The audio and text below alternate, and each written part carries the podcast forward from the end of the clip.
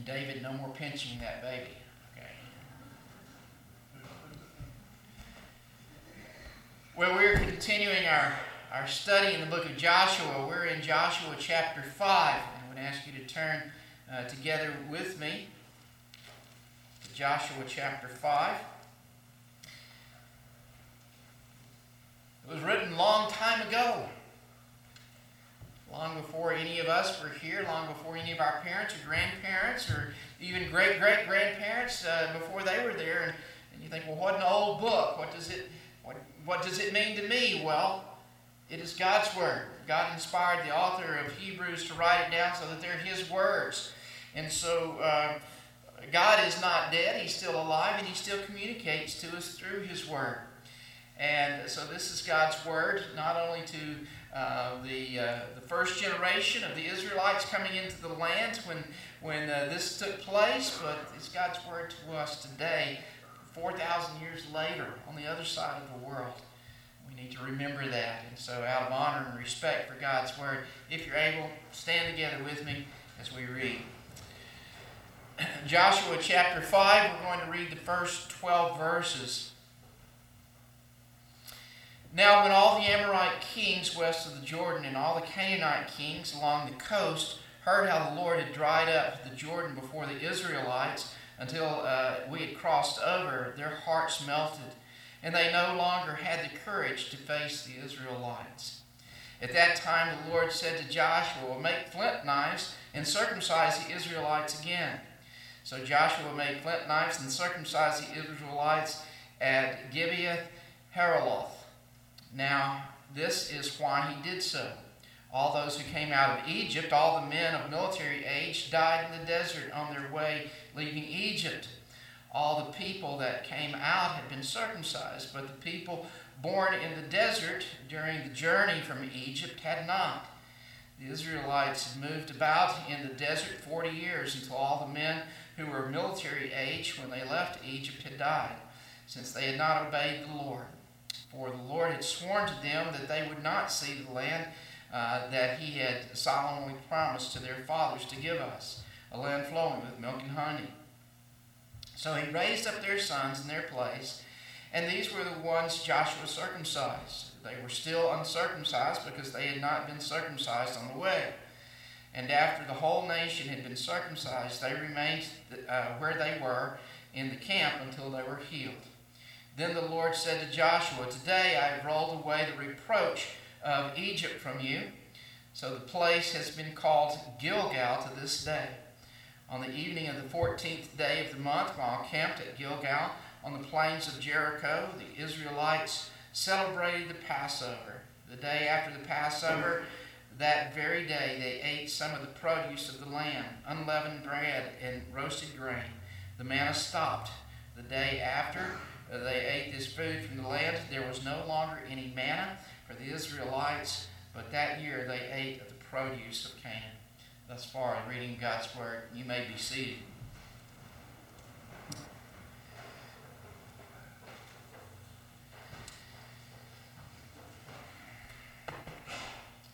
It's important for us to uh, remember our history, isn't it? Uh, it's important that, uh, you know, most of us in here, when we were growing up in school, we got taught American history from the earliest years. We were we were told about uh, you know our, our uh, revolution and how uh, uh George Washington was so important in our revolution. He chopped down the cherry tree, and you know his his uh, being the uh, the truthful man that he was when he was asked who chopped down this cherry tree. I can't tell a lie. It was me, right? That sort of thing. Um, we remember things such as the the uh, Tea Party uh, there in the uh, in Boston, and how those those patriots dressed up as Indians and went in and they, they you know, threw all the, the tea that was heavily taxed overboard and they called it the Boston Tea Party. We remember that. We remember that, uh, you know, the, the founding of our nation was so important. And that was remembered for so many years, especially as we, most of us, grew up and being taught that. We saw how important it was. And so our, our government kind of, uh, we saw that it was important for our government to kind of keep that sort of thing. Limited government was what we were all about. Well, we see that after years of not being taught uh, the same sort of thing in schools, kind of what it's come to. I'm, I'm, not trying to be political here, but I do want to suggest that for many uh, in our nation, and many even in Washington, D.C., in, uh, in uh, the place of government, they've forgotten these things. Uh, or maybe just intentionally don't want to remember them. So we see how important it is to, to know our history and to study these things. If it's important for us, it was so much more, as a nation, it's so much more important for us as God's people to study the history and to know it. And that's why over and over again in Scripture, uh, God's people are always brought back to remembering what has taken place. Even this morning, we come here on the first Sunday of the month, and we come to this table, and Jesus says, Do this in remembrance of me. Remember what I have done. It is so important to be remembering what the Lord has done. And so the book of Joshua is always, uh, you're not going to understand the book of Joshua unless you understand the history that took place before that. You may find some important or some, some good stories. Maybe you can uh, gain some moral uh, applications from them. You know, Joshua fought the battle of Jericho. They trusted in the Lord. You need to trust in the Lord. But that's not really getting the full picture of Joshua now, is it? And Joshua is constantly taking us back and taking the people back there to the promises that God had made so many years to Abraham, so many years before to Abraham and to Isaac and to Jacob. And it reminds us that this promise of the, of the land that was given to Abraham would be, was repeated to Moses. And now Moses, uh, that, that promise that was to Moses is now reminded to the people through Joshua. The promise that the people would receive the land of Canaan as an inheritance. This is what they're getting. And it was promised to, to Abraham way back then, and, it, and Abraham was told it would be, you know, a long time before it would happen. It'd be over 400 years before it hap- would happen. And so the people now, they've been in, in captivity for 400 years. God sends Moses to deliver them. They go into the wilderness for, for 40 years. And it was, you know, uh, early on in that 40 years, they come to the, to the border of the inheritance that they're to receive. And they send in the spies, and, and 10 come back with a bad report, 2 come back with a good report. And what do the people do? They, they lament they say, We can't go in and take take these people. It's too much for us. And then they go on to be much more disobedient to God as they're tempted in the wilderness and they continue to fail in these temptations. And so we, we see, even in our passage today, that God was displeased with their, with their disobedience. And so they wander and they all die. And Moses, their leader, now is dead as well. And now as we recall the very first chapter of Joshua, the Lord comes to Joshua and says, Moses, my servant, is dead. Now you take the people and go take possession of the land that was promised so long ago. You can't, you can't understand the book of Joshua without understanding his history. So important. And so now we've seen that the, the people, in, in, in they're coming to take possession of what has been promised to them. In chapter 4, they, they cross the, the Jordan. It's during flood stage. No way they should have been able to cross it with all the, the boulders and the trees and everything else washing downstream. But God has a way of making the, stand, the water stand up and the ground be dry and they cross over on dry ground. And now here they are, finally, in the lands that God has promised to them 500 years before. Now that they are there, what do they do? What's the, what's the most important thing for them to do as they come first in taking possession of the promise that God has given to them? Well, I think we see it here in Joshua 5, verses 1 through 12. The first things that they do and so, with that in mind, I want us to, to look at the uh, how, how in this passage they come, and the first things that they're doing is they come to Gilgal as they're, they're uh, celebrating the sacraments. And it's so important. First, I want you to see there's, there's three, three main things I want us to see from this passage. And the first thing as we, as we get into it is, uh, and, and, it does have to do with the, the sacraments, and hopefully you'll see that in just a minute. But first thing is a criticism of the people. We find it in verse 5, first portion of verse 5, said all the people came, uh, that came out had been circumcised, but the people born in the desert during their journey from Egypt had not. Um, so they, they had not been uh, circumcised, and they all die in the wilderness. They all die in the wilderness, he says in verse 5, because they had not obeyed the Lord. Uh, we see it again in verse 6. They had not obeyed the Lord. And as they uh, had not obeyed the Lord, they are, are, are prevented from going into the promised land. It's interesting that all of those who had came out had been circumcised. What was circumcision um, all about? Well, it was a sign that they were God's people, right? They were part of the people of God, and yet they're not receiving the promises of God. Um, one commentator has said, You can have all the marks of the people of God, but lack the response of the people of God. You can receive the sacrament, but have no faith. Paul is right. You can experience the Exodus, eat the manna, drink the water from the rock, and remain in unbelief. We find it in 1 Corinthians 10. You may hold membership among God's flock, but have no relationship with the shepherd. You may live in God's country, but reject his sovereignty. That's what the people have done here, and that's what Joshua is saying right off the bat. They didn't get to go in because they have disobeyed the Lord. Not only did they not get to go in, but during their time in the wilderness, they were not continuing with the sign of circumcision, which was so, so very important. Hold your place here, but I want you to go back to uh, Genesis chapter 17 with me. Genesis chapter 17 is where God comes to Abraham and he says, and, and he gives Abraham this sign the sign uh, of circumcision. And I want you to see some of why it is so important here.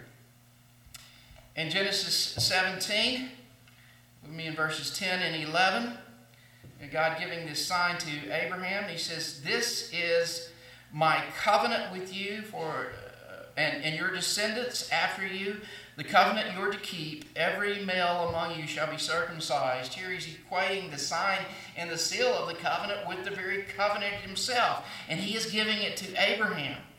And he says, um, Every male among you is to be circumcised. Um, you are to undergo circumcision, and this will be the sign of the covenant between me and you. For every for generations to come, every male among you uh, who is eight days old must be circumcised, inclu- circumcised, including those born in your household or bought with money from a foreigner, those who are not your offspring, and so on. You, you're to circumcise them. This is my covenant. This means that you are the ones who are uh, receiving my covenant. A major aspect of the covenant is a promise. God makes a covenant with man, and, and every covenant is, it involves these great promises. What was it that God had promised to the Israelites? Look back with me in Genesis 17, verse 8. He says, The whole land of Canaan, where you are now an alien, I will give to you as an everlasting possession, to you and your descendants after you, and I will be your God. Okay, now they're going to receive this sign of the covenant. Major aspect of the covenant is the promise. What is the promise? Uh, the great promise of the covenant is, I will be your God and you will be my people. But there is another promise here involved with the covenant as well. And the covenant sign, what's this covenant sign to be significant of? Well, God has made a promise and God will keep his promise. What's the promise here specifically? We just saw it in verse 8. I'm going to give you this land. You receive the sign of the promise, God promising he's going to give you this land. Well, now, here are the people in the wilderness, and out of their disobedience, they're no longer giving this sign to their children. What a, what a sad thing it would be. They're, they're not able to receive this sign of the promise of God that this land was theirs. And so, the criticism of the people, because of their disobedience, they're not receiving the sign and the seal of this promise at this time. And so we go on to not only see the criticism of God's people because of their disobedience, they who, who left the uh, uh, Egypt being circumcised, they all died in the wilderness. They're not going to receive the land because of their disobedience to the Lord. And the sign and the seal of the promises of God has not been given during their whole 40 years wandering in the wilderness. So that brings us to a second thing I want you to see in verse 6 um, back in uh, Joshua uh, chapter 5, verse 6. The Israelites moved about the desert for 40 years until all the men of military age, uh, when they left Egypt, had died, since they had not obeyed the Lord. For the Lord had sworn to them that they would not see the land that He had solemnly promised their fathers to give us, a, a land flowing with milk and honey. This is kind of an interesting passage here because there's two places here the Lord swears. The NIV says uh, he swore that they would not enter the land. And he says, but he swore that he swore to give to their forefathers. The NIV says he solemnly promised. He swore to give to their forefathers. He swore you're not going to receive it, but he swore to the forefathers that their descendants are going to receive it. We see that swearing to their forefathers in, in Numbers chapter 14 verses 20 to 23, after uh, the, the people have, rebe- have rebelled against the Lord, the Lord replied, um, replied uh, I have forgiven them as you asked to Moses. He's asked God to forgive them, not wipe them out. He says, I have forgiven them as you asked. Nevertheless, as surely as I live, and as surely as the glory of the Lord fills the whole earth, not one man who saw my glory uh, and a miraculous and the miraculous signs I performed in Egypt and in the desert, but who disobeyed me and tested me ten times, will uh, not one of them will ever see the land I promised on oath to their forefathers. No one who has treated me con- with contempt will ever see it. The Lord swears they will not see the land. but he has already, but but he, he swore it to the forefathers that their, their descendants would see the land, Genesis 12, 15, and 17. So the Lord kind of skips this generation, this generation that came to the edge of it. He says, You're not going to see it because of your disobedience, but your children are going to. God is still keeping his promise to his people. Promise he made 500 years earlier. You're going to see it. And so just because he tells the, the, the generation that left Egypt, uh, he swore, You're not going to receive it. Doesn't mean God is not, not uh, faithful to his promise, but he does. And so, God, in fulfilling his promise now to uh, this, this generation that uh, was not born, they were born, I guess, in the, in the wilderness. Now he's fulfilling it to them. They cross over on dry ground. I want you to notice something, verse, verse 1 here of Joshua chapter 5 as they cross over on dry ground. It's been flood stage. I'm sure the Amorite kings knew that they were there, knew that they were on the other side of the Jordan. But their thinking is flood time. During this flood time, we've got plenty of time to prepare and get ourselves ready and armed and, and prepare for them. And they can't come over until the flood stage is down. They didn't, they didn't think that God would do this miraculous thing that He does and, and, and allowing the Israelites to cross over on dry ground. And so now they see we're not quite ready for them to come. The ba- we're not ready for this battle. And look what their God has done. He's dried up the Jordan so that they have come across, even during flood stage. And what is what is their attitudes? We see at the end of verse verse 1 there. Their hearts melted and they no longer had the courage to face the Israelites. What a great thing God is doing for them, right? Their enemies are downcast. Their enemies are in no stage to stand up against them. Their enemies aren't prepared to fight them. Their enemies are discouraged. They will be easy pickings, right? So let's go in and let's go in and take them right away. But that's not what God does, is it? He doesn't say, now they're ripe. They've seen you cross the Jordan. They know that I'm in control. And they're, they're not ready to fight you. Go take them. Now's the right time. But that's not what he does. What does God do? Verse 2. At that time, the Lord said to Joshua, Make flint knives and circumcise the Israelites again. So Joshua made flint knives and circumcised the Israelites at Gibeath Haaraloth. Well, this is odd. You come across and your enemy is ripe for the taking, but you decide to circumcise all of your males, all of your fighting men. What does this do to your fighting men? If you recall the story in uh, Genesis chapter 34, where um, some of uh, Jacob's children uh, get mad because the those in Shechem have, have violated their sister Dinah. And so uh, they go in and make a treaty with them and say, We won't kill you. Um, but, but you, and we'll give you our sister Dinah because one of them wanted to marry her. They say, well, we'll do it, but you've got to agree to, you've got to agree to receiving the sign of the covenant that God has given us. You've got to be circumcised. So all of their men are circumcised.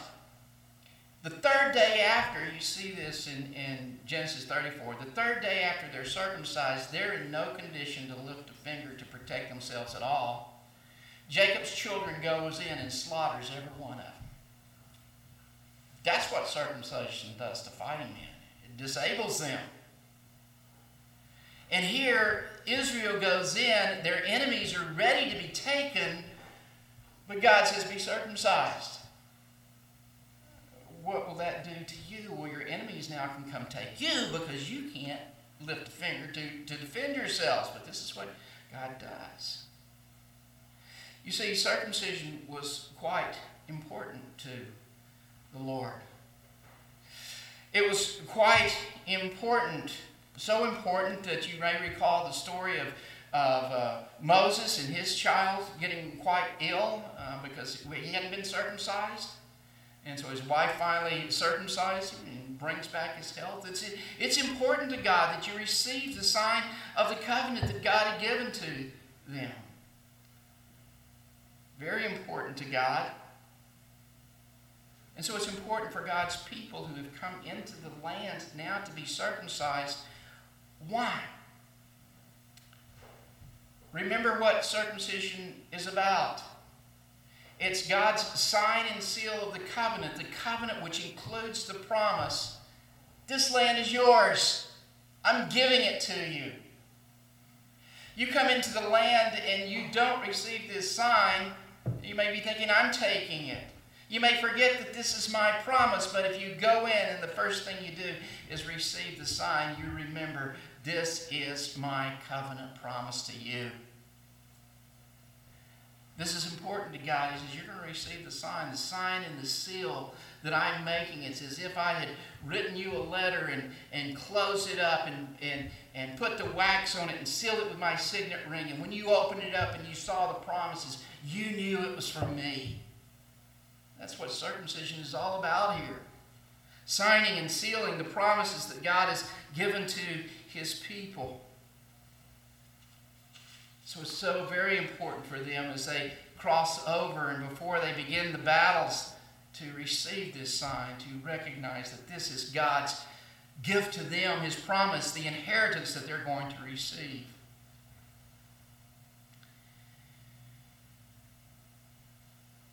God is faithful to His promise to us.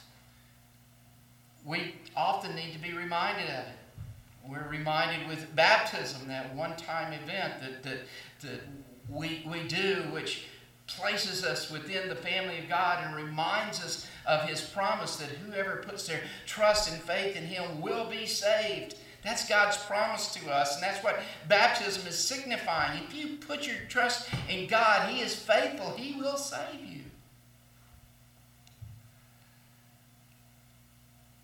Before you go into battle, into the world, before you go to take the inheritance that God has given you, before you go to, to do all the things that He's called you to do, He calls you first of all to remember. Remember with the sacrament that He has given you. Thirdly, we see in our passage uh, not only the, the criticism of the people and why they hadn't been circumcised, that we see the certainty of God's promise and Him uh, uh, giving them the sign once again uh, as they come into the land. Uh, thirdly, I want you to see the, the, the con, continuing of God's provision, verses 10 and 11. On the evening of the 14th day of the month, while camped at Gilgal, in the plains of Jericho, the Israelites celebrated the Passover. The day after Passover, that very day, they ate some of the produce of the land, unleavened bread and roasted grain. The manna stopped the day after they ate the food from the land. There, were no long, there was no longer any manna for, them, for the Israelites, but that year they ate the produce of the land. So they go over, and the first thing they do is receive the, the sign of circumcision reminding them of the promise of God. And then, as soon as they're, they've recovered from that, what do they do? They go into battle, right? Nope, nope, they don't go into battle. But again, they come to once again receive something that they're instructed to do another sacrament, the sacrament of Passover. You are to, to do this always. What was Passover all about? God has made a promise to give you this land, to be your God, and you would be his people. And he's going to deliver you from the Egyptians in order to save you so that you can take possession of what he's given you. Now, the, the, what he did in order to make that happen, you need to remember. And so every year you are to celebrate Passover, remembering what the Lord has done. And so they get into the land. First thing, receiving the sign. God has made this promise to us. Second thing, they, they celebrate, they celebrate uh, the Passover, which is another sign for God, reminding them of the work that He has done to bring this to pass. And just as God had provided for them coming out of Egypt, He provided for them through, throughout their time in the wilderness. They became hungry and didn't have any food. And what does God do? He provides manna from heaven to come down, and they just go out and pick it up every, every morning to sustain them throughout their, their time in the wilderness. It was still going on. They've crossed the Jordan, they come into the land. It's still going on. God is still providing manna for them to eat until they come and they partake of the Passover. And that very day of Passover, it says, they eat unleavened bread and roasted grain that were pro- products of the land. They were products of the land. Man is not necessary any longer. God has provided for them in a different way. God has provided with them from the produce of the land. He's been miraculously providing it with manna from heaven, and now He's providing it in ordinary ways, ordinary means. We so often want to look for God's provision in some sort of extraordinary way, right? And God sometimes provides for us in extraordinary ways.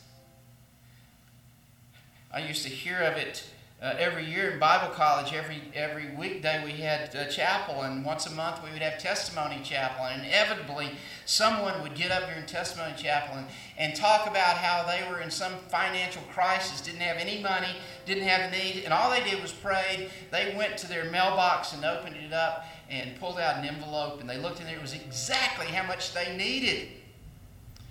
And I always wanted that. And so I was always praying, God, I have a need here. Give it to me in my box. You know, I might have needed some new running shoes or something. I don't know. But uh, it never happened to me that way. But as I look back, I graduated from college with no debt.